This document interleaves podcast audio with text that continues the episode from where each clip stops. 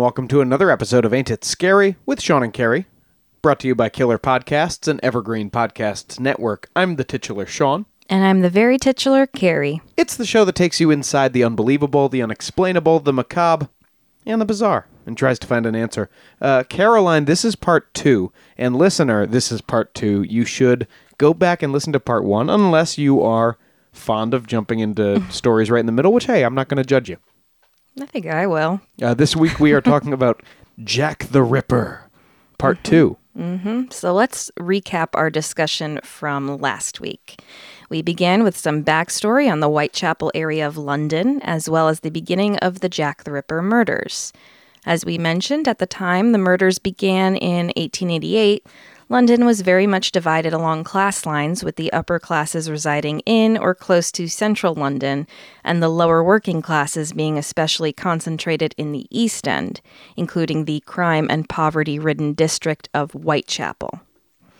So it's here that Jack the Ripper made his first appearances, murdering two sex workers, Mary Nichols and Annie Chapman, between late August and mid September of 1888. And not just murdering either. Both women were ripped apart by someone who appeared to have some anatomical knowledge, according to some doctors. And Yeah, Ripper is not just a colorful name. yeah. Uh, and in the latter murder, the killer left with Chapman's uterus in tow. So now Scotland Yard is getting involved. The local police are absolutely baffled, and those living in Whitechapel are quickly working their way up to a frenzy of fear and blame, with some Jewish repu- refugees and immigrants being subjected to hate crimes and persecution because of belief in their involvement with the crimes. Because of uh, leather apron. That's part of it, yes. For this episode, along with the books that I mentioned last ep, I also want to give a special shout out to jack-the-ripper.org.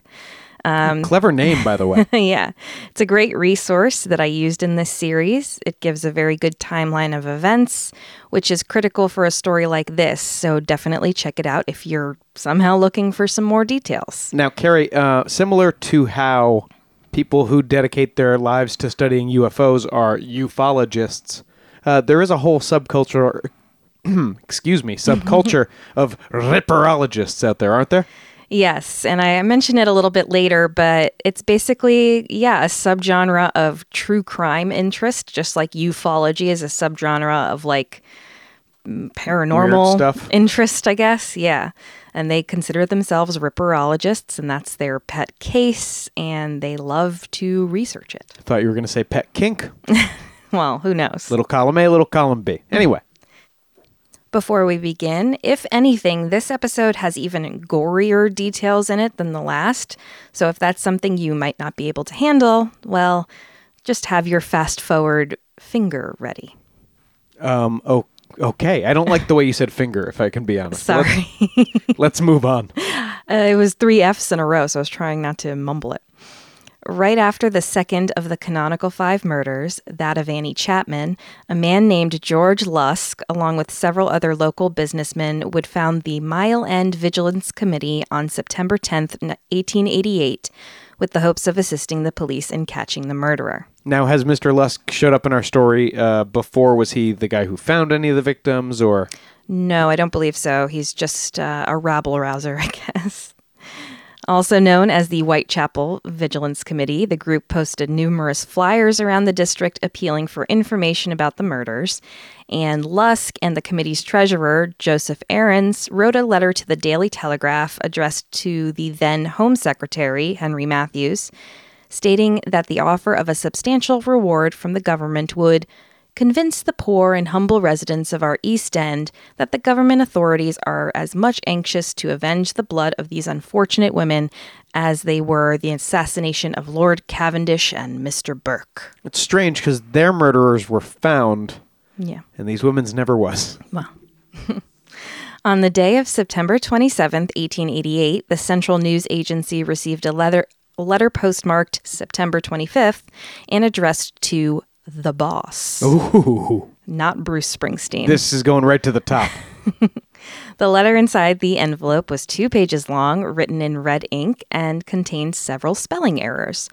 Sean, would you mind reading the contents of the letter for our listeners? Oh, uh, certainly. Hold on just a second.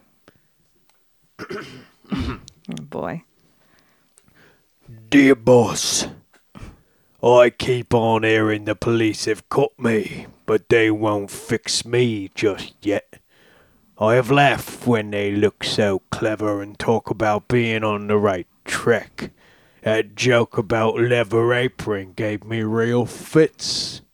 I am down on whores, and I shan't quit ripping them till I do get buckled. Grand work the last job was. I gave the lady no time to squeal. How can they catch me now? I love my work and want to start again. You will soon hear of me with me funny little games. Hilarious. I saved some of the proper red stuff in a ginger beer bottle over the last job to write with. But it went thick like glue and I can't use it. Red ink is fit enough, I hope. Ha! Ha! Mm. The next job I do, I shall clip the lady's ears off and send to the police officers just for jolly, wouldn't you? Keep this letter back till I do a bit more work, then give it out straight. My knife's so nice and sharp, I want to get to work right away if I get the chance. Good luck. Yours truly, Jack the Ripper. Uh, don't mind me giving the trade name. P.S. Wasn't good enough to post this before I got all the rink red ink off my hands, curse it. No luck yet. They say I'm a doctor now. Ha ha! Saucy Jackie. He didn't write Saucy Jackie at the end, but yes, he did write ha ha a couple times, which is like him writing LOL in there. It's very strange. Ha ha! Due to its heading, this missive would become notoriously known as the Dear Boss letter. Initially, this letter was considered to be just another hoax letter purporting to be from the murderer. However, a later clue within the murder of Catherine Eddowes a few days later seemed to give credence to the author's promise in the letter to clip the lady's ears off. Oh, It was forwarded to Scotland Yard on September 29th and eventually published on October 1st, uh, leading to its being republished in both national and international papers. This would mark the birth of the name Jack the Ripper and the true media frenzy surrounding the case. and uh, immediately, obviously, calls to mind several modern cases that attracted a media frenzy, like um, BTK, who wrote poems and uh, letters. Zodiac is the and one Zodiac, that really reminds me, yeah.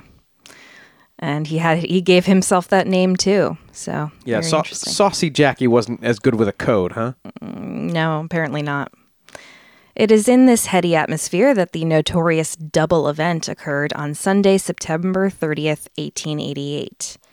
At around 12:45 a.m., the early morning of September 30th, a man named Israel Schwartz was walking home along Berner Street in Whitechapel when he saw a man attack a woman in the gateway to Dutfield's yard, which was a narrow yard situated between number 40 and number 42 Berner Street. Boy, Israel Schwartz must have had a terrible time living in this neighborhood. uh, even at this point, and we'll get there in a second.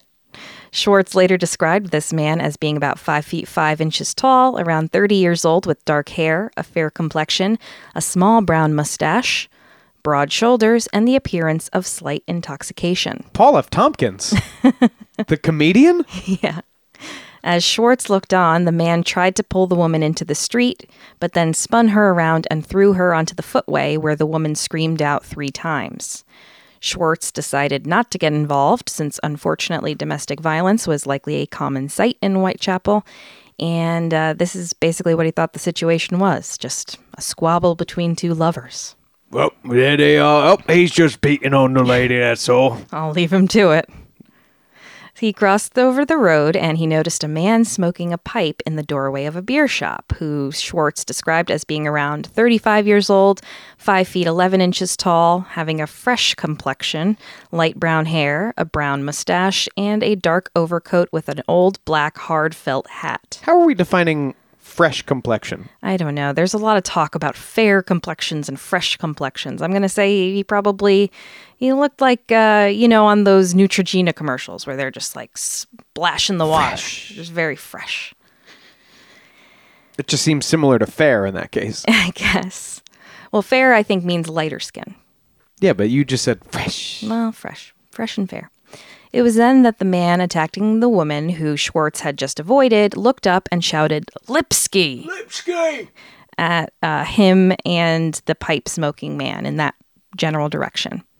If you recall from last episode, we mentioned how the usage of Lipsky was meant to be kind of a racial epithet. Oh, because the guy had poisoned that lady. Yeah, he was a Jewish man who had been hanged for murder. So perhaps, unlike the suspicion that many had in this time that the killer was a Jewish person, because um, the racist belief that they didn't think a fellow Englishman could commit such a horrific crime, it seems maybe that the attacker themselves had racist beliefs against Jewish people, at the very least enough to call a suspected Jewish man, Israel Schwartz, the name of a famous Jewish murderer. According to Schwartz, at this point, the man in the doorway began to follow him, and fearing for his own safety, Schwartz ran off, lo- losing his pursuer uh, by the time he reached the nearby railway arch. It was fresh complexion coming after him. Yes. hmm It is believed that in witnessing the violent act, Schwartz had also witnessed the early stages of the first murder of the night, though there is uncertainty as to who the pipe smoking man was and why he would have given Schwartz chase. Some think this man may have been a Ripper accomplice, but it seems more likely that he was just another sketchy figure lurking around Whitechapel. Just waiting for someone to yell at a Jewish guy he could go beat on. There were plenty of people doing that exact thing, so maybe wrong place, wrong time.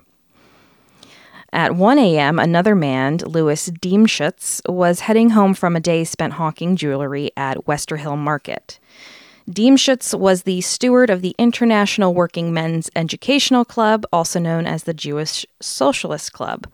Oh, they had to be uh, popular in town. Yeah. And this club overlooked Dutfield's yard, so, you know, right over this the uh, area. And Diemschutz was directing his pony and cart into the yard. The pony, instead of where going where he had intended it to, shied left and stopped. Diemschutz went to look into the yard to see what could have bothered his pony and spotted a bundle in the darkness. Listen, and this is this is no casting no aspersions on the victim. Obviously, um, if your pony's afraid of just a dead lady, you, you got to get a new pony, right? I don't know if it's afraid, but maybe he was trying to like park right there and the pony's like I can't go any further. There's something here. The backup uh, camera's beeping. yeah.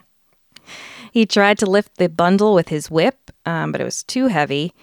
And upon lighting a match for visibility, Diemschutz realized that the bundle was the body of a woman lying on the ground.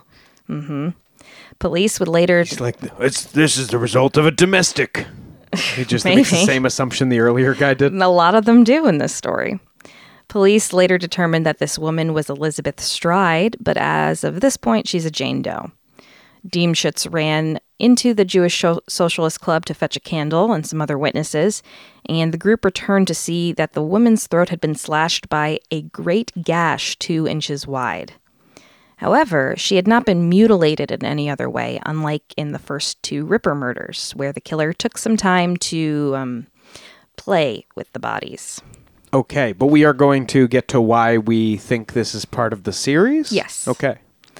The group ran from the yard at that point and split up to try and find a police constable, with Diemschutz and another man heading along Fairclough Street shouting, Murder! And- Police! Mm-hmm. They soon found PC Edward Spooner, who returned with them to Dutfield's yard. Spooner lifted the woman's chin and found it to be slightly warm, so she's fresh.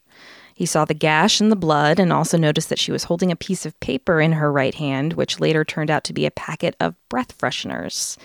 And I'm pretty sure that was probably a common item for sex workers to use at the time. She just get a little packet of Mentos in her hand. Yeah, I'm not sure what they are, but it's a breath freshener. It's not much of a weapon. I don't think it was a weapon. I think she was getting ready to get down to business with a John. I know, but we had a guy. You know, she was a guy. The, a guy starting to beat on her when when that first guy saw her. Well, yeah, but she probably already had the fresheners in her hand at that point.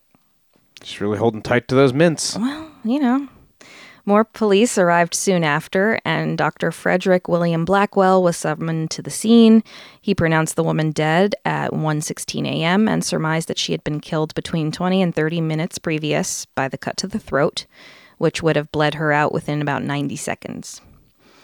Can you remind me, because it's been a week, uh, were the first two victims uh, Yes. throats slashed? Their throats were cut, but they were further mutilated, and she was not.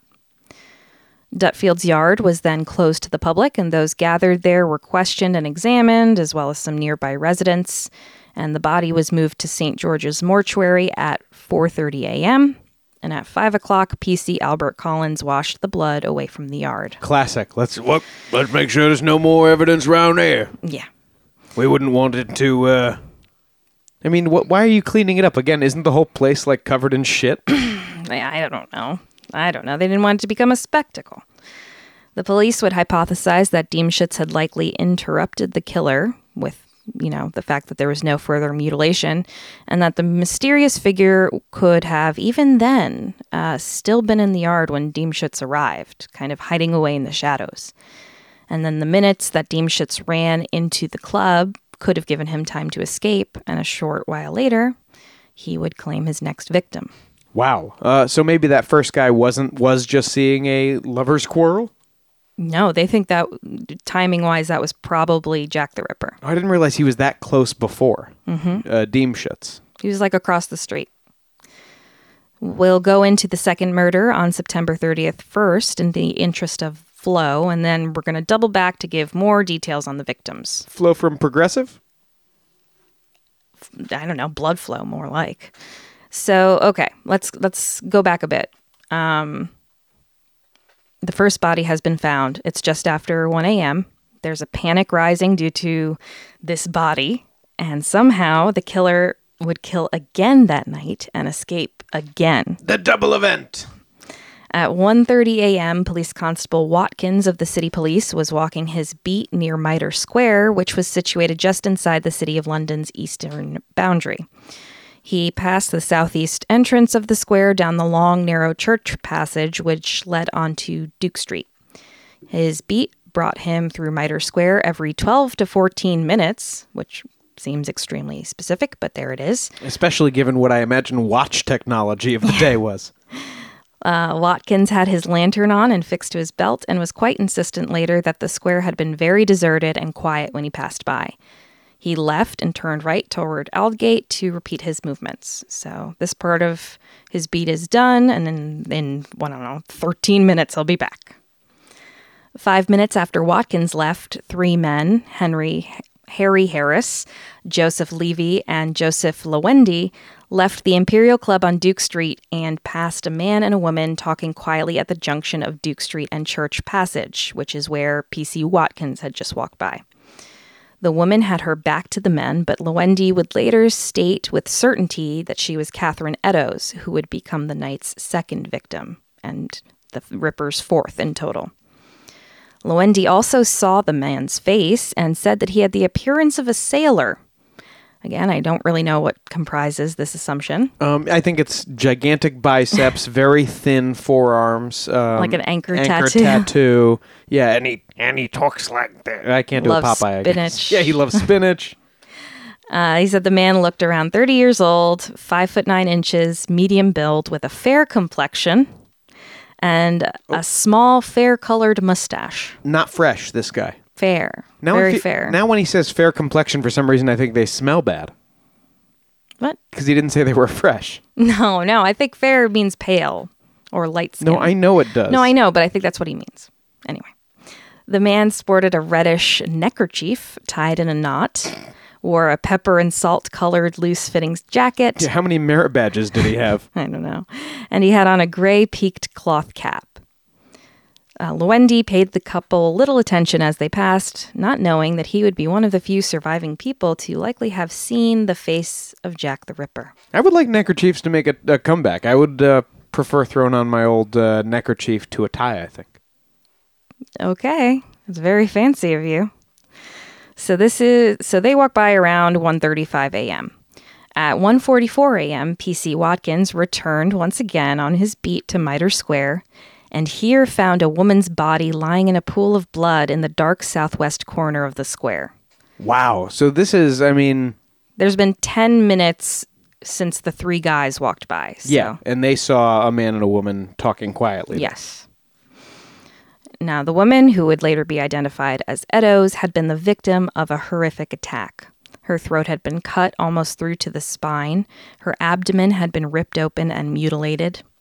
Strange V shaped incisions pointing upwards toward her eyes had been carved into her cheeks. Her eyes and earlobes had been cut through, and the tip of her nose had been sliced off. Jeez. Did he mutilate the last one's face like this? He didn't mutilate her at all. No, I sorry. Uh, uh, the second victim. Not that much, no. A portion of her ear was found detached at the scene. Half of her uterus and her left kidney had been taken by the killer, along with a cutaway portion of the apron she had been wearing.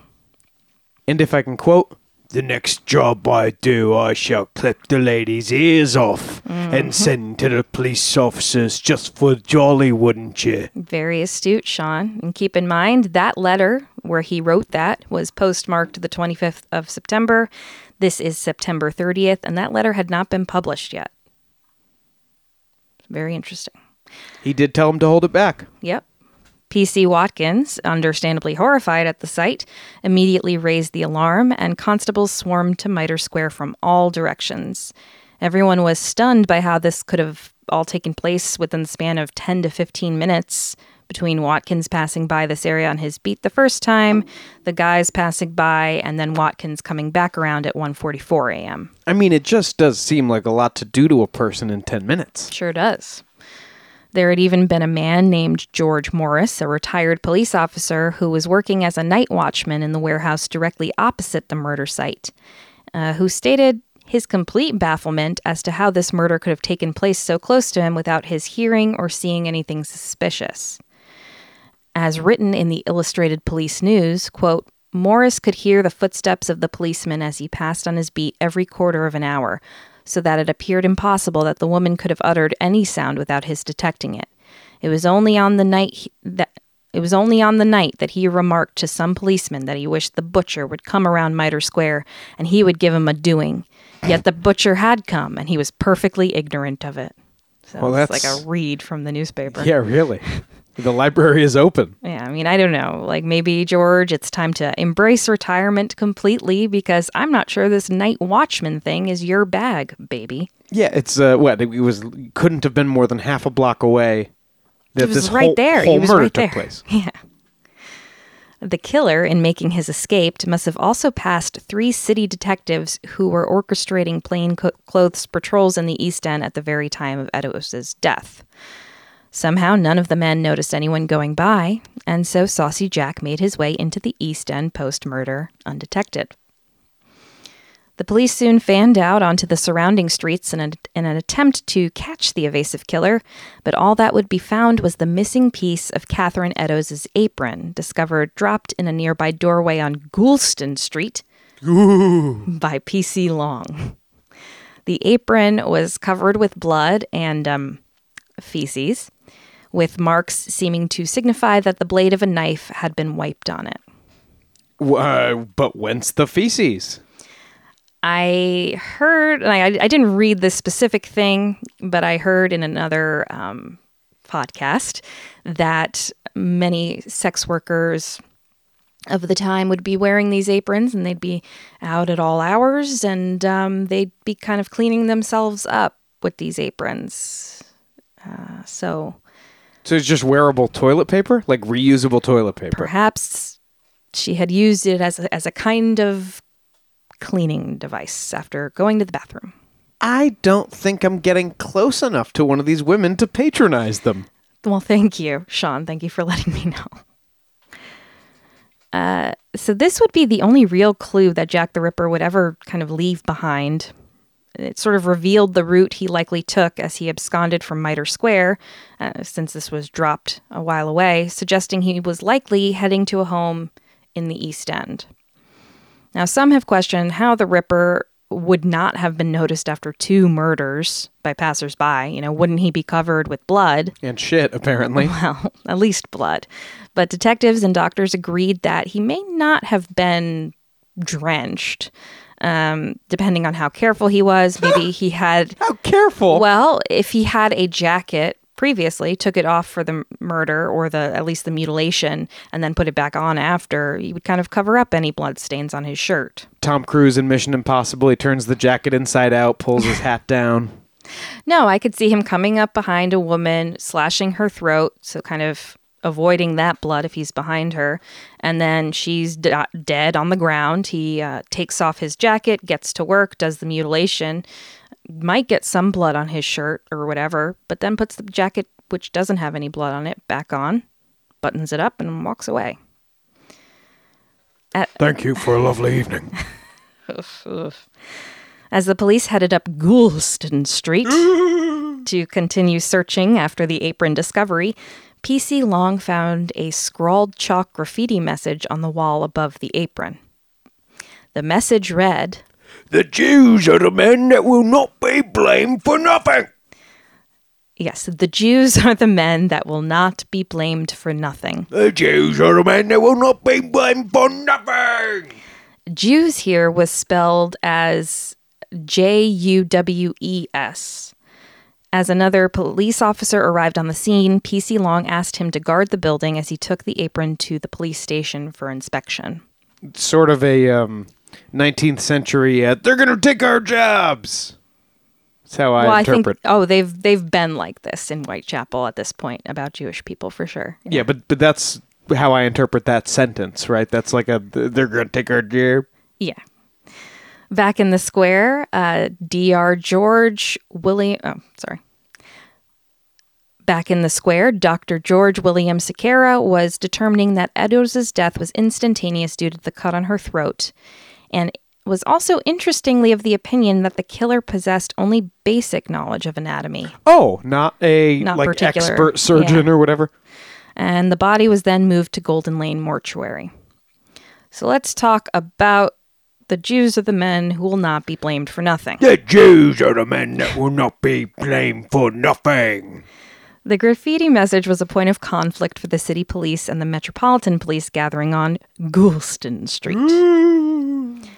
As you mentioned, Sean, it clearly seemed to be another bit of anti Semitic racism. The message seemed to be in a kind of Cockney doublespeak, which was a slang version of the British language at the time um, that employed use of double negatives. Our author Martin Fido of The Crimes, Detection, and Death of Jack the Ripper has noted that the standard English version of the message might read something like The Jews are the men who will not be blamed for nothing. No, Jews will not take responsibility for anything. Again, please don't cut that out of this podcast. I don't believe that. Yeah, just isolate it Yes. for for when you run for president. And he thought that this may have been written by someone who believed they had been wronged by one of the many Jewish merchants in the area. The Jews' misspelling, J U W E S, may also have been part of a local dialect, uh, unless it was just plain misspelling. You know, I don't think the person who wrote this had like a lot of book learning. Yes, and there's also n- no way of knowing whether that message had been written before the apron piece had been dropped there, just by some random person who hated Jewish people. Right, it wasn't even at the site of the murder, right? It was just nearby and where her apron was found. It was right above where the apron was found, yes. The city police were adamant that the message should be photographed as part of the investigation, with photography being a relatively new element in police work at the time. The Metropolitan Police, however, realized that that would entail waiting until the light of morning to take the photograph, by which time those in the public would be passing by and therefore for would see the message. Haze it, hose it away, hose it away with the blood. Yeah, there would be no way to conceal this message from locals, so the Metropolitan Police were concerned a riot would begin upon people seeing it, Hey, they won't be blamed for nothing, will they? and that would be along with the news of two new murders, so it would be kind of become like a riot at those of Jewish persuasion. At least that was the fear. Sir Charles Warren, who had the final say as the head of the Metropolitan Police, arrived at the scene between 5 and 5:30 a.m. and decided that leaving the message up would lead to crimes against innocent Jews and ordered it be erased without any photograph taken. Now, this was a surprisingly sympathetic thing for an old timey police guy to do in defense of innocent Jewish people. But of course, it eliminates one of the few things in the Jack the Ripper case that could have been documented as a clue. However, many then and still believe that the message had nothing to do with the murders and was not written by the Ripper, but was just a coincidental piece of hateful graffiti that happened to be at the spot where the Ripper discarded the apron. Uh, that is probably what I I, I would guess. I, I think the same thing, yeah. um, but does it play into um, From Hell? We, sh- we shall see in my episode. I'm sure it's going to play into some conspiracies. I'm afraid of what those conspiracies are. So now, with both of the bodies at the mortuary for identification, let's Tarantino it and go back to the beginning uh, to tell these women's stories. The only boy who could ever reach me was son of a... Go, go ahead. I'm giving you a little Tarantino soundtrack. The first victim of the early hours of September 30th, Elizabeth Stride, spent her last afternoon clearing rooms at the lodging house at 32 Flower and Dean Street, where she'd been living on and off for about six years. Stride, known as Long Liz due to, I guess, her height, though she was only between five foot two and five foot five, which means I guess I would be referred to as Long Carrie at the time. Well, you are. You're almost frighteningly tall. no question. I'm a I'm a towering five two. I've always been so intimidated by you. Elizabeth was 44 years old at the time of her death. She had been born Elisabeth Gustafsdotter in Sweden and had relocated to London in 1866. She married ship's carpenter John Thomas Stride in 1869, but by 1874 the couple's marriage had begun to deteriorate, perhaps due to the fact that Stride was 20 years uh, 22 years older than her. Huh. So they probably didn't have a lot to relate on. Uh, they didn't have any children, and Elizabeth began to take residence in the. At, at this time, didn't everyone just have like the their their crushing poverty and the fact that I they mean, were that filthy yeah, to- sure, to they could relate on that. relate on? Uh, Elizabeth eventually began to take residence in the calming lodging houses on Flower and Dean Street sometime around 1882, and in 1884, John Stride died of tuberculosis. Interestingly, uh, and this is just a random little tidbit, in the years following John's death, Elizabeth apparently told several people that her husband and two of her nine children, again, she had no children, had drowned in the 1878 sinking of the Princess Alice in the River Thames. Uh, but this seems to just be a flight of fancy or maybe an attempt to evoke sympathy from people. I'm, yeah, yeah. I don't know. a I- weird story. I don't know. Listen, we've established where where she's living. Um, she's got to tell people whatever she can to get by. Yeah. From 1885 until her death, she occasion- occasionally lived with dock laborer Michael Kidney, who lived on Devonshire Street. The couple apparently had a tumultuous relationship and were very on again, off again. At some point, she began using sex work to earn money along with her house cleaning and sewing ventures. And after an argument on September 26, 1888, Stride and Kidney once again separated, and she returned to 32 Flower and Dean Street to live. At 6:30 p.m. on September 29th, Stride and friend Elizabeth Tanner visited the Queen's Head pub on Commercial Street before Stride left to return to her lodging house alone. She didn't stay home long though, and after freshening up, she left the house around 7:30 p.m. How do we know that? There were people living there, so they saw her at the house. Um, the next sighting is around 11 p.m., and Stride was seen standing with another man in the doorway of the Bricklayers Arms pub. Oh, I love these pub names. Yes, and that's on Settle Street. She was seen by two men. The men told the inquest later that the man with Stride had been hugging and kissing her, which surprised them. They stated, quote, he was hugging and kissing her, and uh, as he seemed a respectably dressed man, we were rather astonished at the way he was going on with the woman. So that was interesting. Hugging and kissing her, usually we just uh, stick 'em in the butt. And a- Sorry, they call it a boot, I believe. In a bit of dark humor, one of the men yelled to the pair, Watch out, that's Leather Apron getting around you. Oh, is that uh, that old saucy Jackie getting round you there, love? Yeah, it's, it's classic dark humor. The couple hurried off after this, seemingly embarrassed. Stride was soon after seen on Berner Street with several witnesses over the next hour spotting her in the company of a man. Probably a different man. Uh, most likely. These were- are, I would have yeah. to imagine, these are five minute encounters at best. One witness was William Marshall, who lived at 64 Berner Street. Marshall was standing outside of his home around 11:45 p.m. when he noticed a man and a woman outside number 63. The pair seemed sober and they were kissing. Boy, uh, this blows everything out of the water that I know about sex work from Julia Roberts movies. Just just erase anything you know about sex work from Julia Roberts movies. That's not going to be factual. Okay, there's just a lot of kissing. Well, I thought she didn't kiss. That's what I'm saying. Interesting. Oh, yes. Okay. Marshall described the man as being middle aged and stout and had the appearance of a clerk. I don't know why. Um, people's descriptions are so strange. It's it's a, it's a nice window into you know when when you read like uh, the Iliad and they talk about the the wine red sea and you're like what It's, yeah, it's interesting how some people view the world. Yes, yes, the things that they notice. Uh, the man was described as being around five foot six inches tall, clean shaven, and respectably dressed. He wore a small black cutaway coat, dark trousers, and a round cap with a small sailor like peak. Marshall heard the man remark, You would say anything but your prayers. Which Uh, I think was like um like a like, a joke. Like dirty talk. It's like fun dirty talk. Yeah, like, you'd say anything except praying. Like you're you're such a slut. You'd yeah, say anything. She just said like, I'm a right saucy tot. Yes. Uh, the couple then moved away toward Dutfield's yard.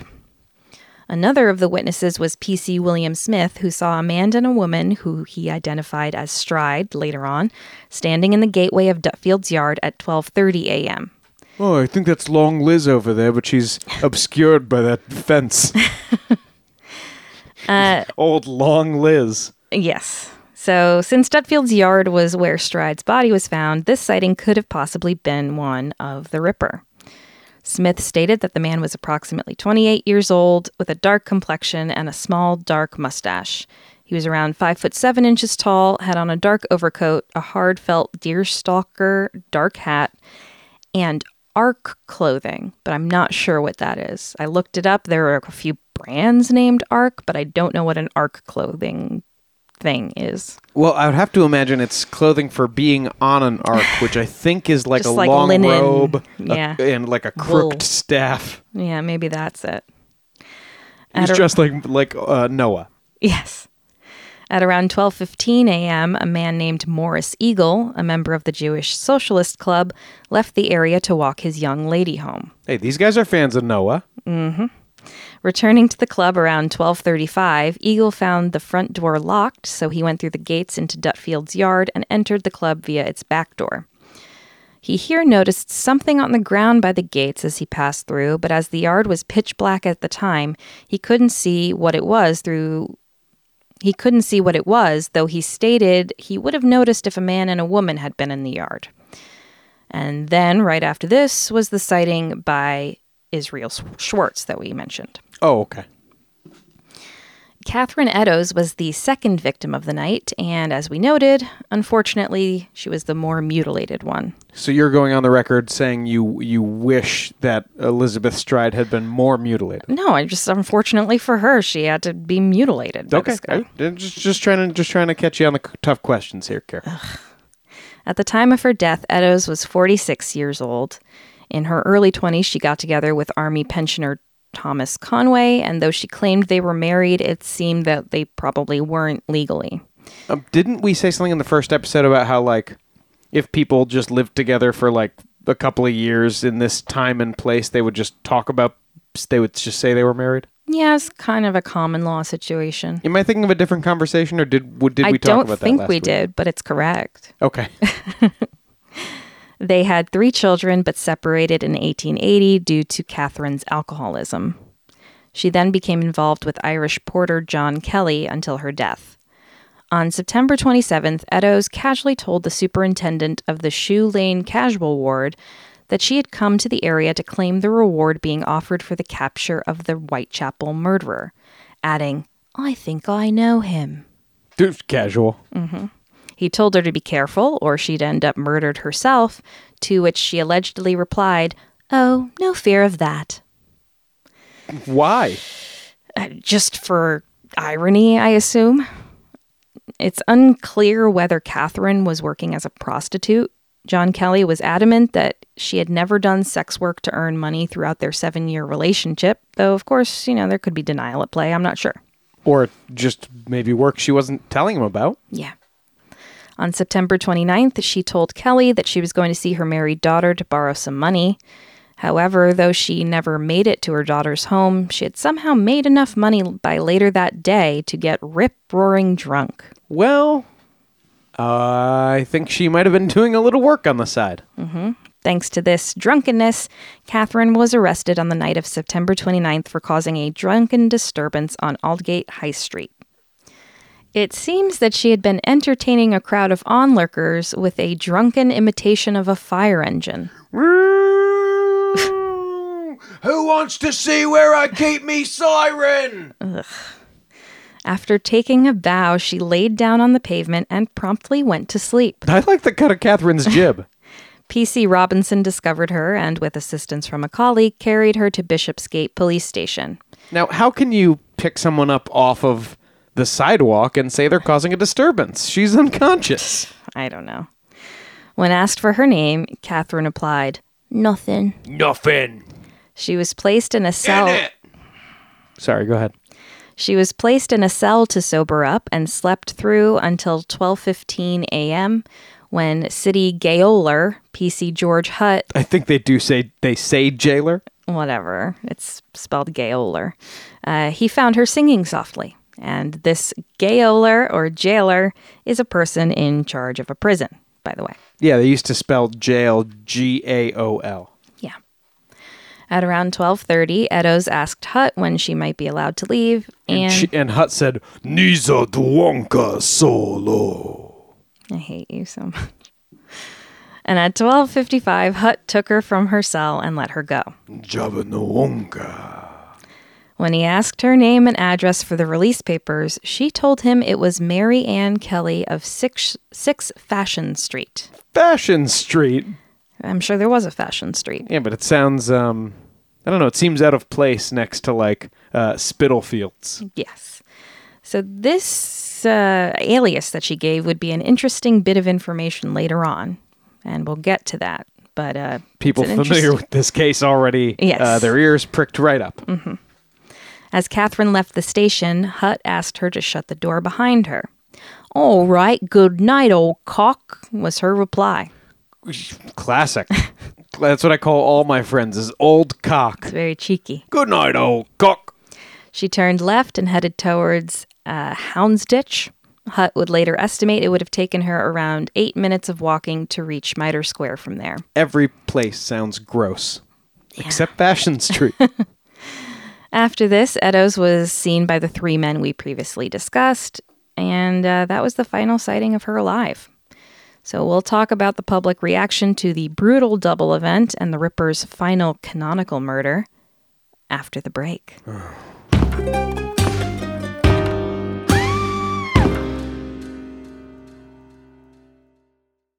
The truth about the Haditha massacre has been covered up, but not anymore. I know you know what happened. They went into houses and killed women and children. What are you thinking? What a mess.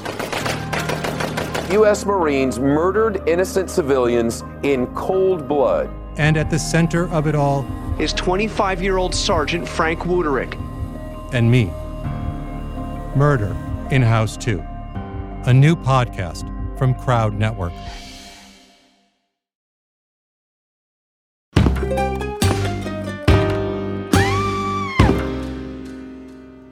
Welcome back, listener. In our chilling and blood soaked first half, we took you to the night of September 30th, 1888, in Jack the Ripper's famed double event, when Elizabeth Stride and Catherine Eddowes met their hideous ends. And Caroline, this killer is not quite done yet. Mm-hmm. So Whitechapel has been hit with four of the canonical five Jack the Ripper murders, with the killer apparently writing to the press for attention and absconding with pieces of his mutilated victims which, without leaving much of a trace. Uh, did he ever send Catherine Eddowes' ear to the police? I'll send it to the police so you'll know it's me. or whatever he said. we'll get to that, yeah. Saucy Jackie. We're about to. On October 1st, when newspapers published the Dear Boss letter, another writing alleged to be from the killer was also received. Postmarked that same day, this mail was a postcard simply addressed to the Central News Office. Want to give this one a read, Sean? A postcard. What did it have on the front? The Empire State Building, Pikachu. Uh, I think it was just a cheap postcard.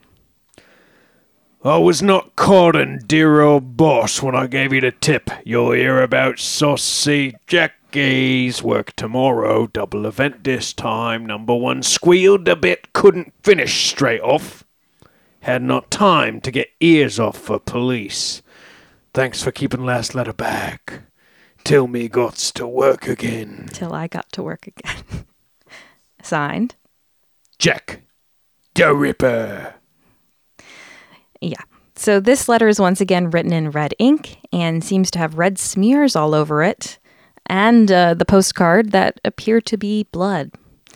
The writer refers to the double event, as well as how part of Eddowes' ear had been found detached at the crime scene, but apparently he wasn't able to leave with it. This letter would come to be known as the Saucy Jackie postcard. Some speculate on whether this could have been a hoax letter, as the details of Eddowes' death would have been known by locals and journalists even by October 1st, when the card was postmarked. Uh, but the saucy, Saucy Jackie. the saucy Jackie postcard was also published in the papers with a request for anyone recognizing the handwriting to contact police. On October 6th, another postcard was possibly found on the ground between Princess Road and Selhurst Railway Station in Surrey. You know, just where you put stuff. You want police to get it.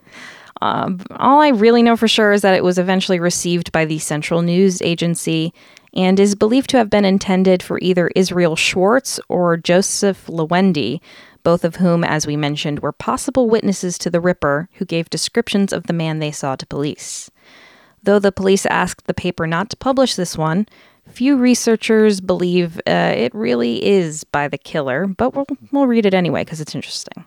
Did the papers publish? No, this one was not published, but we do have record of it. You thought yourself very clever, I reckon, when you informed the police. But you made a mistake. If you thought I didn't see you, now I know you know me, and I see your little game, and I mean to finish you and send your years to your wife. If you show this to the police or help them, if you do, I will finish you. It no use you're trying to get out of my way, because I have you when you don't expect it, and I keep my word as soon you see and rip you up. Yours truly, Jack the Ripper. P.S. You see, I know your address. Apparently, he didn't because it was either found on the ground or at the newspaper. I don't know. Also, uh, just reading it doesn't feel like the same. If the first two had a common style, I don't think this is in it. I felt like I was reading much longer sentences here. Yeah, yeah, it is a little. I, I mean, I don't know. There, there are spelling errors and stuff. An interesting element of this particular letter is that it's also written in red ink, and the handwriting is very similar to that of the Dear Boss letter, but yeah, it does feel kind of like a, a poser letter, like, oh, I gotta mention the ears again, and that kind of thing. Uh, there are researchers who dismiss all of these letters, right? Yes, and I'll talk about that more probably in the suspects episode, just because that makes sense to me. Um, but yeah, some people think that Jack the Ripper uh, never wrote to the police and it was just a, a complete hoax. But that's where we got the name either way. So the public at this point are seeing at least some of these letters. They're freaking out. The case is getting widespread publicity. And then a third letter comes in. On October 16th, Vigilance Committee head George Lusk received a letter addressed from hell, aka the aptly named From Hell letter. The letter was postmarked the day before, October 15th. So let's hear the contents, Sean. From hell. Mr. Lusk. Saw. I think it's supposed to be Sir. Sir, probably. S O R. I send you half the kidney I took from one woman, preserved it for you, tot a piece I fried, and ate it. It was very nice. I may send you the bloody knife. It took it out if only you wait a while longer. Signed. Catch me when you can, Mr. Lusk. And the spelling errors in this one are wild. Yes. It's- much worse spelling, uh, much more run on y kind of It's like the, the snowman uh, with the uh, um, what's his name? Uh, Harry Hole. yeah, with Harry Hole. Yeah, Mr. Lord. Policeman. I know the clues. Yes. So again, we have the red ink and red splotches and similar handwriting. Oh, and the letter came with half a kidney, Oh, which the writer had claimed was from a human female victim. you think of uh, Big Lebowski? I can get you a toe, dude. I can get you a kidney. Even so, uh, maybe not recognizing that this was a human organ, Lusk dismissed the letter as a hoax and simply threw it and the kidney into a drawer, Not the trash. like an Lusk? old post it. Yeah. He told his friends about it, and they were like, uh, George, what the actual fuck? Yeah, fry that thing up with some onions Well, at least. no, but he eventually gave it over to Dr. Openshaw at London Hospital, who concluded that the kidney was indeed human and had been preserved in spirits of wine. It's already marinated. We've got to fry it up now. The letter itself made its way to the City of London Police and later transferred to the Metropolitan Police. As to the kidney, it was impossible to tell the sex of the person that the kidney belonged to, at the time anyway, but many medical and law professionals thought it was likely a hoax perpetrated by a medical student. Um, Do they typically preserve their kidneys in wine in medical college? Maybe alcohol, but I don't think wine. Unfortunately, along with the Saucy Jackie postcard, the From Hell letter and kidney have either been lost or stolen from the evidence vaults since the crime. The original photograph of the From Hell letter also disappeared, though thankfully a copy remains. Maybe it's a cover up? Uh, maybe it's been 110 years. Yes. Sorry, 130? 30 something, yeah. Now, it can't be emphasized enough that hundreds of letters claiming to be from the killer were received by the media and law enforcement during the time of the Ripper murders.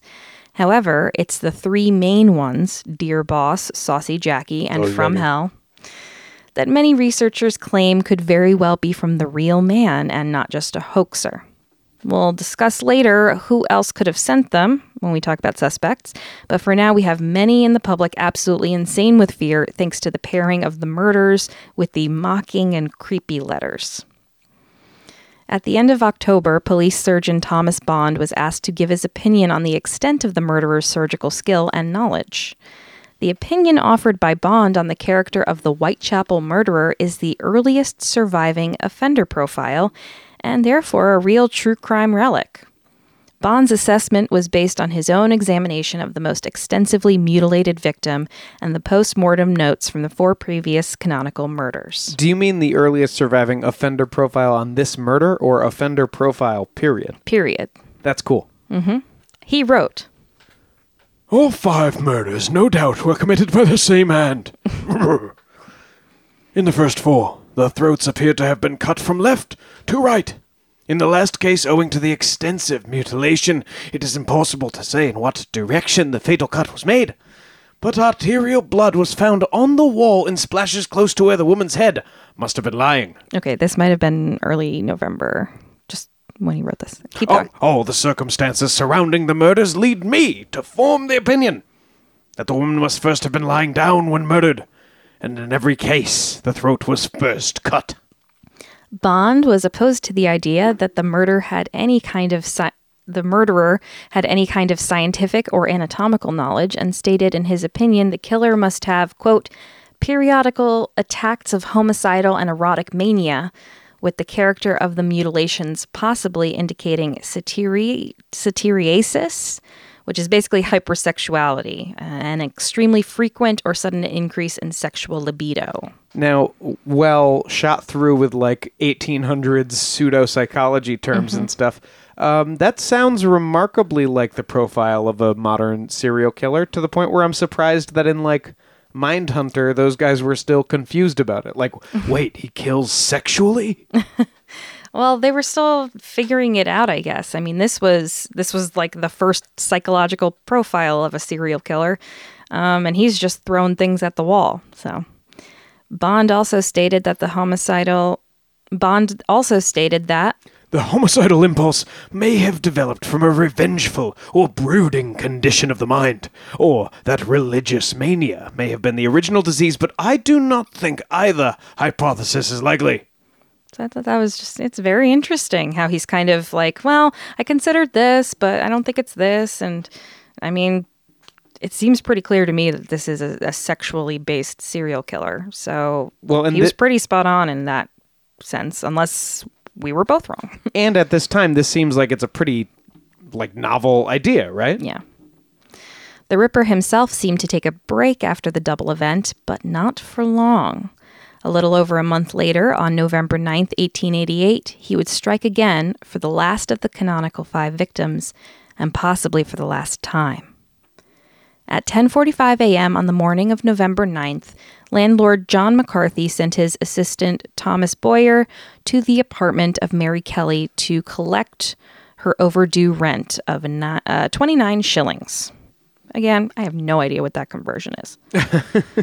Kelly had been renting the room at 13 Miller's Court off Dorset Street in Spitalfields uh, in Whitechapel for the last eight months, but was behind six weeks on the rent.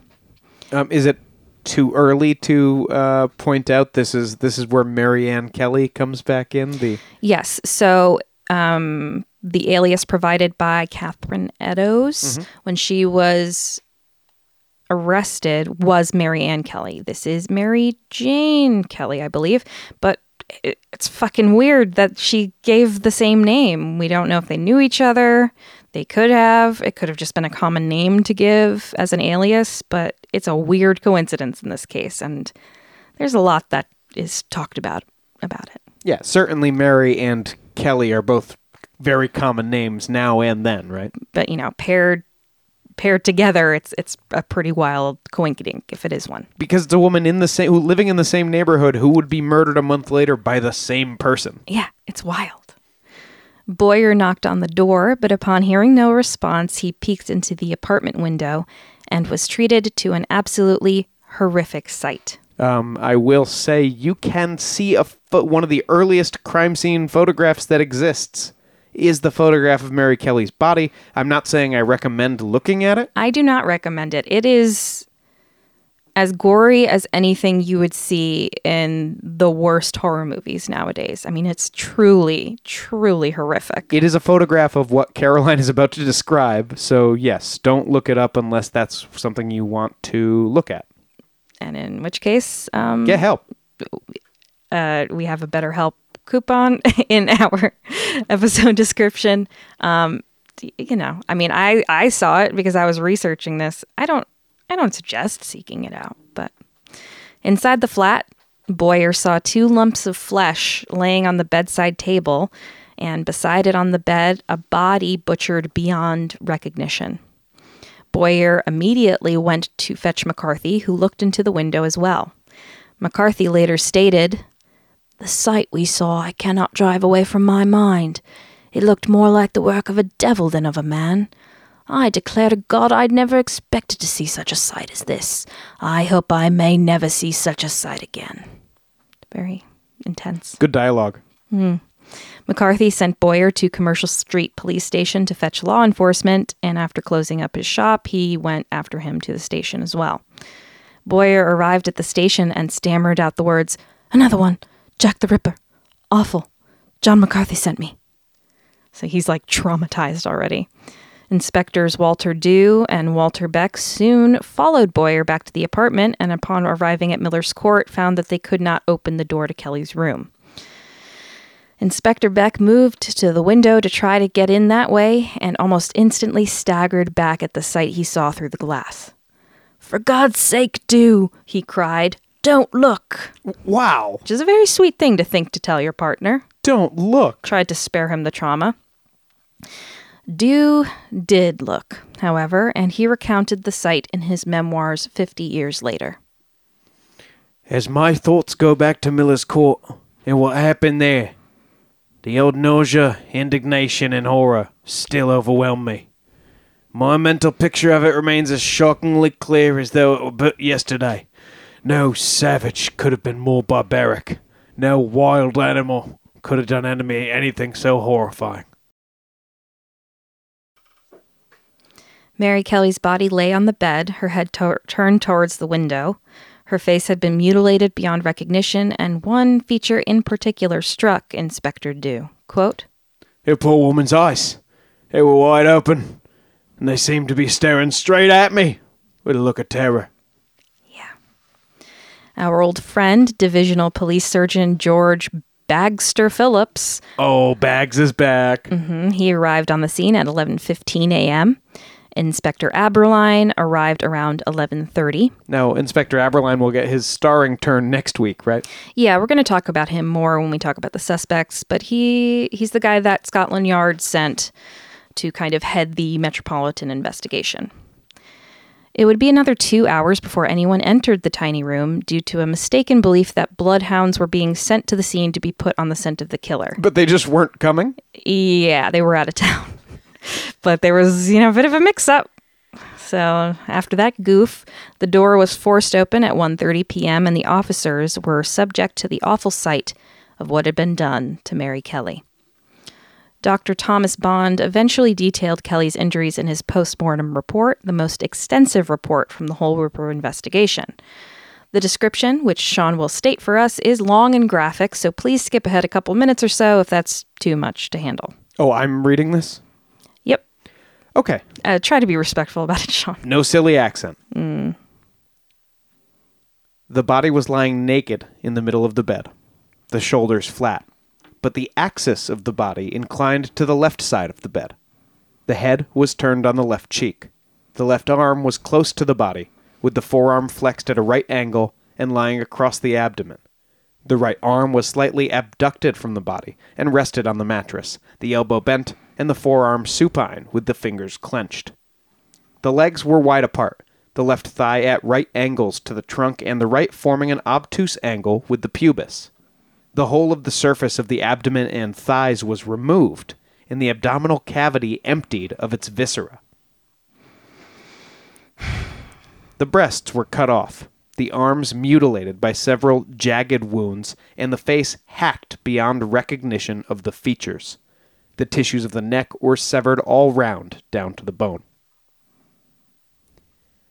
The viscera were found in various parts, viz., the uterus and kidneys, with one breast under the head, the other breast by the right foot, the liver between the feet, the intestines by the right side, and spleen by the left side of the body. The flaps removed from the abdomen and thighs were on a table. The bed clothing at the right corner was saturated with blood, and on the floor beneath was a pool of blood covering about two feet square. The face was gashed in all directions, the nose, cheeks, eyebrows, and ears being partly removed. The lips were blanched and cut by several incisions running obliquely down to the chin. There were almost there were also numerous cuts extending irregularly all across the features. The neck was cut through the skin and other tissues right down to the vertebrae, the fifth and sixth being deeply notched. The skin cuts in the front of the neck showed distinct ecchymosis. I'm not sure what ecchymosis is. The air passage was cut at the lower part of the larynx through the cricoid cartilage. Both breasts were more or less removed by circular incisions, the muscle down to the ribs being attached to the breasts. The intercostals between the fourth, fifth, and sixth ribs were cut through, and the contents of the thorax visible through the openings. Mm-hmm. The skin and tissues of the abdomen from the costal arch to the pubis were removed in three large flaps. The right thigh was denuded in front to the bone, the flap of skin, in, including the external organs of generation, and part of the right buttock. The left thigh was stripped of skin fascia and muscles as far as the knee. The left calf showed a long gash through skin and tissues to the deep muscles and reaching from the knee to five inches above the ankle. Both arms and forearms had extensive jagged wounds. The right thumb showed a small superficial incision about one inch long, with extravasation of blood in the skin, and there were several more abrasions on the back of the hand, moreover, showing the same condition. So maybe defensive wounds? I don't know. Uh, could be right thumb, small cut, an inch long, uh, and abrasions on the back of the hand. I mean, how do you get? Maybe if you're trying to punch, I guess. Or just block yourself. On opening the thorax, it was found that the right lung was minimally adherent by old firm adhesions. The lower part of the lung was broken and torn away. The left lung was intact. It was adherent at the apex, and there were a few adhesions over the side. In the substances of the lung, there were several nodules of consolidation. The pericardium was open below and the heart absent. In the abdominal cavity, there was some partially digested food of fish and potatoes, and similar food was found in the remains of the stomach attached to the intestines. Um, the heart is the only organ that's missing here, or did he take her vagina with there him? There are other things missing. Um, it's so hard to tell because he really he took things out. He put things in other places. Uh, yeah, I mean, it's it's hard to tell with with what has been done to the body. So you know, we're going through this whole thing because I really wanted to emphasize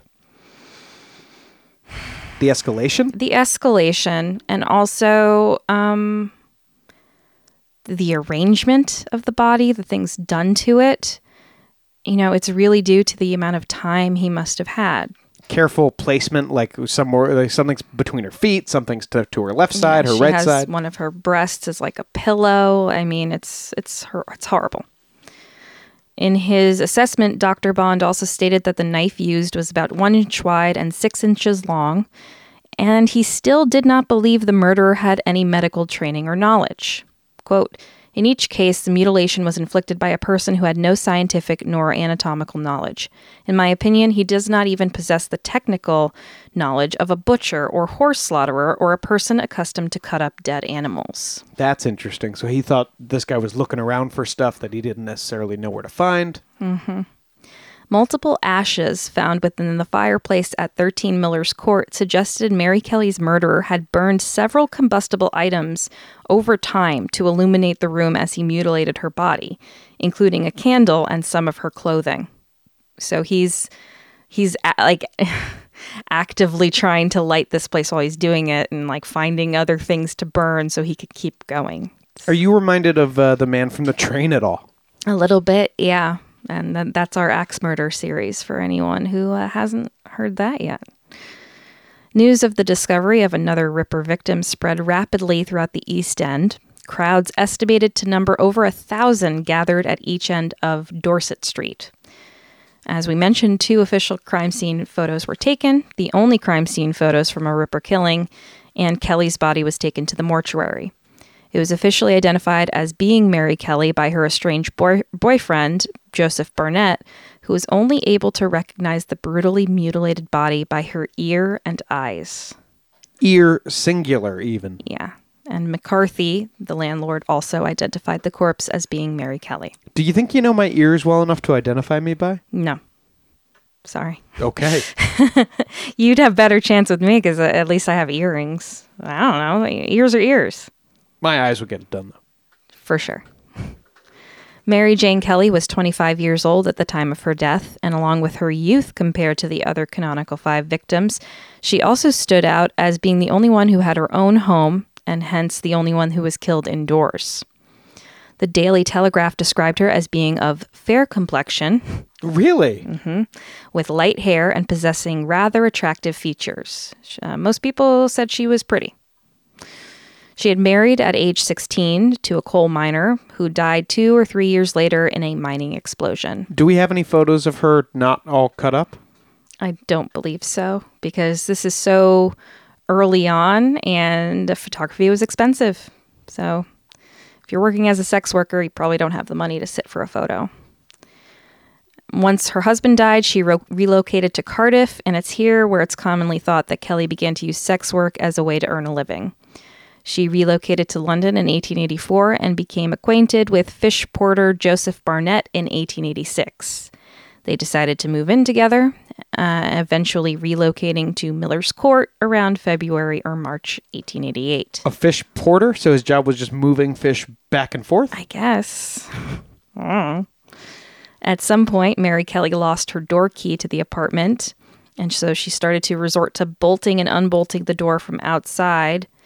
Uh, and she would like kind of put a hand through this broken pane on the window to open it from the inside. So that's why it was locked. Like she's Michael Myers breaking into her own home. Yeah, and we have to remember they were not able to get in. The, the police were not able to get in, so it was locked, but it could have been easily locked by the killer in the same way. So it's not like an Edgar Allan Poe, how did the killer leave type of thing. Right. On his way out, he just did the same thing in reverse. Probably, yeah.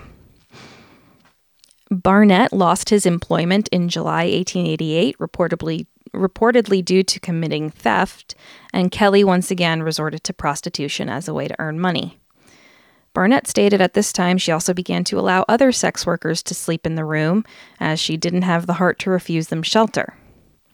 Initially, Barnett tolerated this until a fight where they argued over her uh, inviting a prostitute named Julia to stay happened. They, they had, I guess, you know, it was the last straw. He's like, enough. You keep trying to make me have three ways. I won't do it. After this fight, Barnett basically moved out, taking new lodgings in Bishopsgate. However, he still visited Kelly on an almost daily basis and occasionally gave her money. Sure, sharing those fat fish porter checks. Well, whenever he had work anyway. He visited her the last time between 7 and 8 p.m. on November 8th, the day before her body was found. At the time, she was entertaining a friend at the home, uh, one Maria Harvey. They were also visited by another friend at some point, believed to be one Lizzie Albrook. Barnett apologized when he visited that he did not have money to give her at this time. He was still out of work.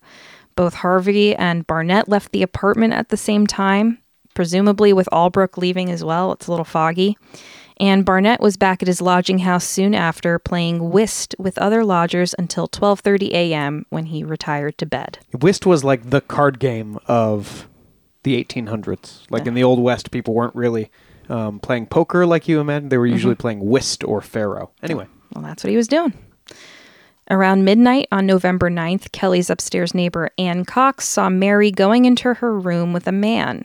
She bade Mary good night, but apparently Mary was so drunk she could barely manage a mumbled response. At about 2 a.m., a man named George Hutchinson saw Mary on Commercial Street, or at least he said he did. She asked him for sixpence, but he replied that he had no money. Saying she needed to find money, she kept walking, whereupon Hutchinson saw a man coming from the opposite direction tap her on the shoulder and say something to her. Couldn't hear what it was. The pair laughed, and the man put his arm around Mary's shoulder, leading her past Hutchinson and toward Dorset Street. Oh, you'd say anything but your prayers. It's like his classic pickup line. Hutchinson followed and watched as the pair disappeared into Miller's court. all right. Well, that's weird. Even weirder, he waited 45 minutes for them to reemerge, but left when they didn't. What did so? If he thought a murder was going on, he I should have know if- prevented this whole thing. And if he didn't think a murder was going on, this is strange. He's a creeper. Maybe he thought she was a sex worker. She had picked up a John, and maybe uh, he thought he could peep on them or something. I don't know. Anyway, a little before 4 a.m., two neighbors of Kelly claimed that they heard a faint cry of, Oh, murder! yes, really. However, cries of murder were pretty regular in the area. Does it really say that? Yes. And uh, often meant that a drunken fight or domestic violence was occurring. It was something that was just often yelled during a brawl. You know, they do say uh, if you are being murdered, you shouldn't yell murder or help, but fire. Well, I, I think this is if you're in a fight, you yell murder. It's like the same idea. But if you're in a, if you're, uh, you know, If you're you- being murdered, you yell fire. Then. yeah, because people will actually come to see the fire. Yeah. Because at this point, the neighbors decided not to get involved and ignored the cry. There's no way to know if this is when Mary Jane Kelly was killed, but it could be. Thanks to the privacy of Kelly's room, the Ripper had more leisure time to work on her murder than ever before, which prompted the, as we mentioned, extensive mutilation done to Kelly's body. I mean, he probably had hours in there uh, without anyone, without having to worry about anyone walking in.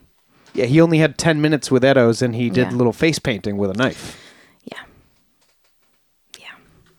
So it's with Mary Kelly's death that many think the true Jack the Ripper murder spree came to an end. Perhaps he was finally satiated with his worst mutilation of all, the ultimate expression of his depravity. Can you think of a single serial killer for whom that is the way that it works? Yeah, they just stop. Um, not really. Maybe the Golden, Golden State, State. Killer, but he was eventually found.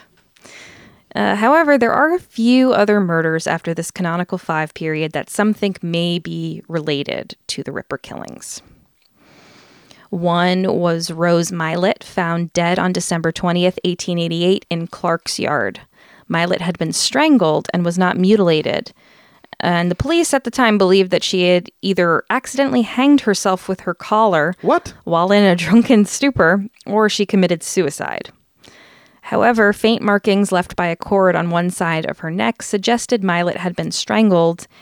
And uh, during the inquest into Mylett's death, the jury returned a verdict of murder. With no killer? Yeah, I guess so. Uh, the newspapers feverishly speculated on if she was a Ripper victim. But no throat slash, no It ripping. seems unlikely to me. Yeah. Shortly after midnight on July 17th, 1889, Alice Mackenzie was murdered in Castle Alley, Whitechapel, by two stab wounds to the neck and a severing of the left carotid artery. Closer. Interestingly, the aforementioned Dr. Thomas Bond did believe Mackenzie to be a Ripper victim, while George Bagster Phillips disagreed. Well, you gotta know I'm with bags on this one. no, that could have been. know. The two stab wounds to the neck and severing the artery. I mean, It would be if he was interrupted, like with Yeah. Elizabeth Stride, right? Yeah. A decomposing headless and legless torso of an unknown woman, referred to as the Pinchin Street torso, was discovered underneath a railway arch in Pinchin Street, Whitechapel on September 10th, 1889. And by the way, I think Pinchin Street Torsos really fell off with their second album, and I just had to say it. Yeah, but they're a really good ska band, right? It's hardcore. Come on.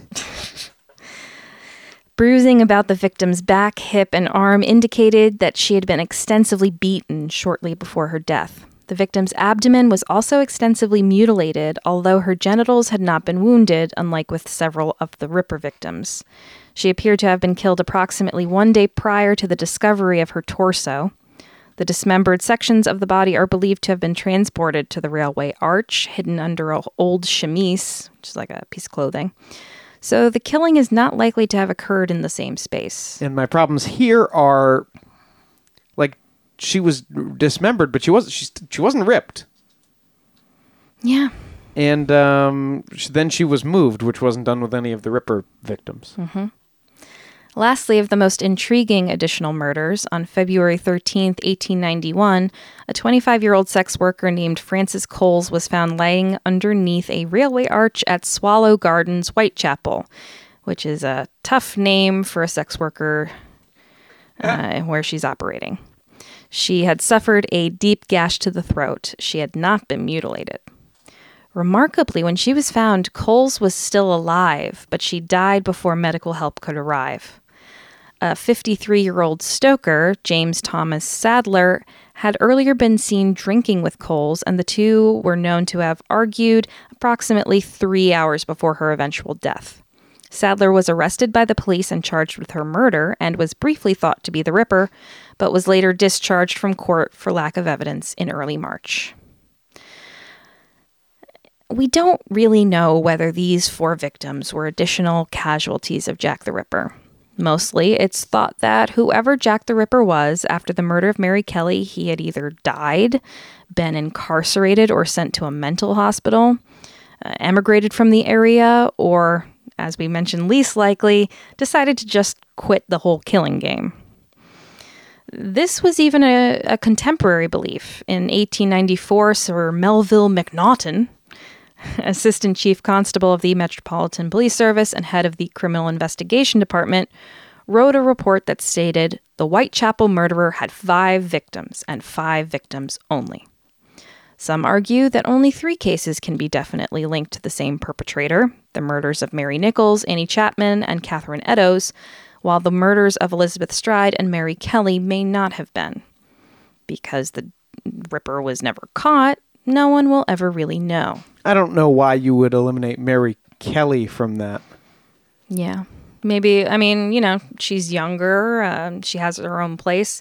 Anything that sets people apart from the usual victims, you know, uh, there's always a possibility that they're not part of the same spree, but I think she was. I get it with Elizabeth Stride because she wasn't ripped, but Yeah. we assume that's because he was interrupted and that's why he he went and killed Catherine Eddowes.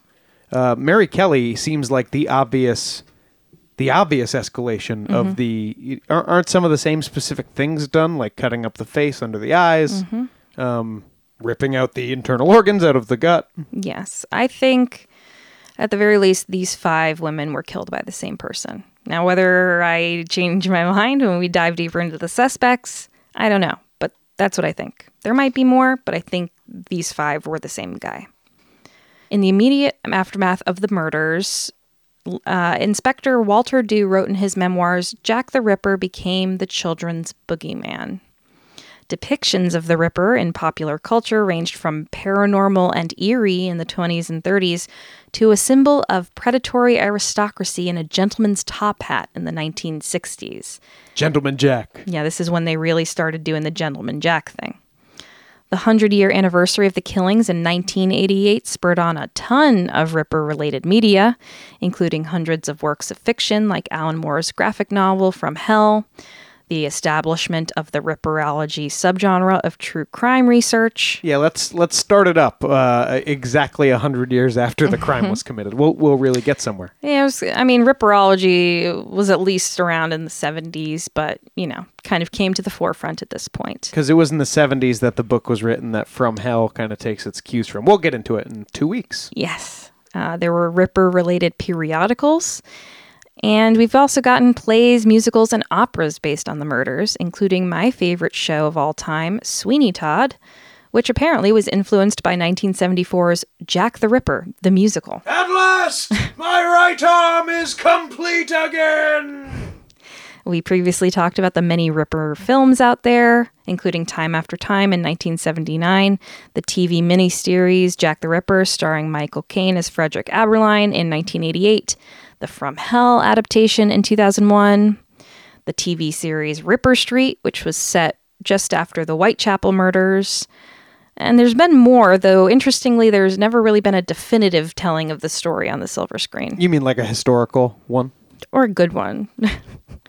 Though, you know, again, Time After Time is great, but it's very fictional. And um, the Jack the Ripper miniseries is good, but it, it takes one theory and really goes with it. So there are also some video games featuring the case or the character of Jack the Ripper, including Sherlock Holmes versus Jack the Ripper, Assassin's Creed 3, The Order 1886, and Dance of Death Du Lac and Fey. There's even uh, been plenty of music inspired by the crimes, certainly some metal bands, including the song Respite on the Spitalfields, released just this year by a band we both quite like, Ghost. And shockingly, there was even a professional baseball team in the Frontier League named after the killer in London, Ontario, Canada, the London Rippers. Oh, Jesus. Their logo, featuring the character Jack Diamond as their mascot, showed a cartoon figure wearing a top hat and black cape reminiscent of the appearance of Jack the Ripper in the popular imagination. Jack Diamond. The name and logo both drew major, understandable criticism, and the team only remained the Rippers for the 2012 season, ceasing operations that July. And I think that might be the first sports team named after a serial killer. That's true. We've had cryptids ones, but uh, yeah, I can't think of, you know, they changed it so much faster than all those ethnic slur teams. there's no Washington Bundys or Wisconsin Dahmers out there. Not yet. We'll discuss more about the investigation, spearheaded by Chief Inspector Frederick Abberline of Scotland Yard, and the long list of suspects, both likely and unlikely, next week on part three of our Jack the Ripper special series. Yeah, and guys, uh, I know this feels like the end of a story, but really, next week is where the fun starts because people have been arguing fruitlessly about this for a hundred years, and they've come up with so many dumb ideas. And we're going to argue fruitlessly about it too, but at least we'll try and pick our own favorite subject uh, suspects, you know. Yeah, yeah, yeah, yeah, yeah, yeah. Um, again, we already know that it was the Crown and the Masons, but more on that in two weeks. Oh boy.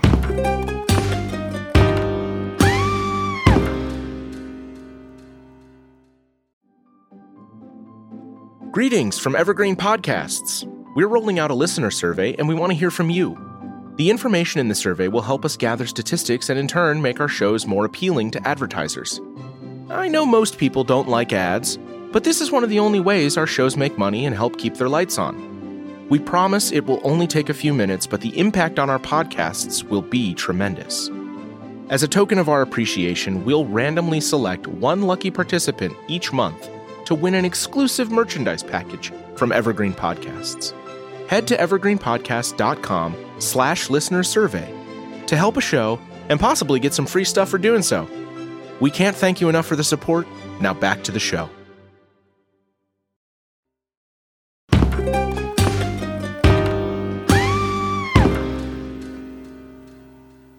Let's take a trip to the Bizarre Bazaar.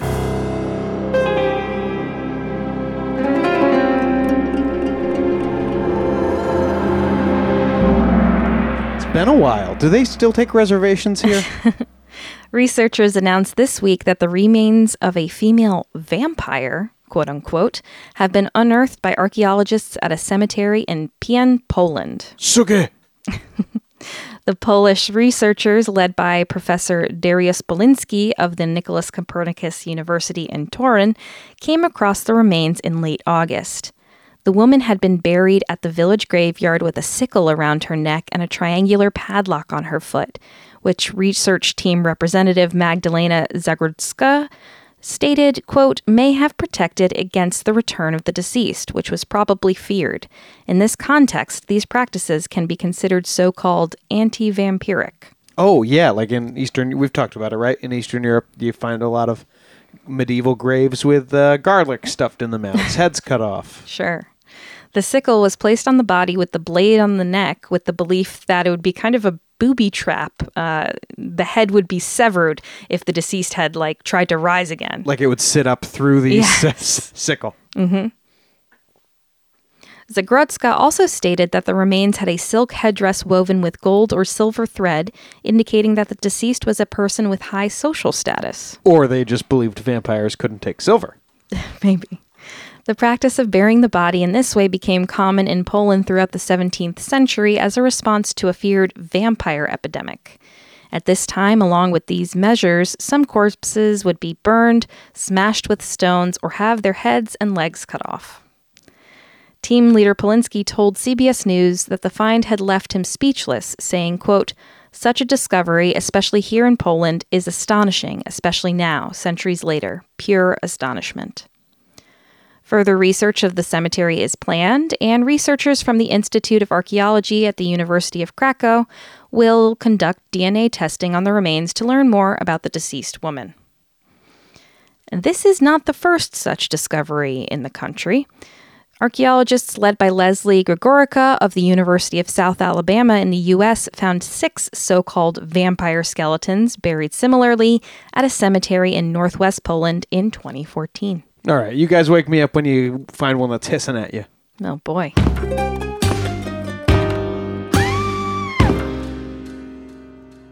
That's it for this episode of Ain't It Scary with Sean and Carrie. Like us on Facebook and follow us on Twitter and Instagram at Ain't It Scary, and check out our website at ain'titscary.com. You can support the show by supporting our sponsors and becoming a patron at www.patreon.com slash ain'titscary. You can also call us and leave a message at our Google Voice number, 203 666 5529. And please subscribe to the show and throw us a five star review on Apple Podcasts and also now on Spotify.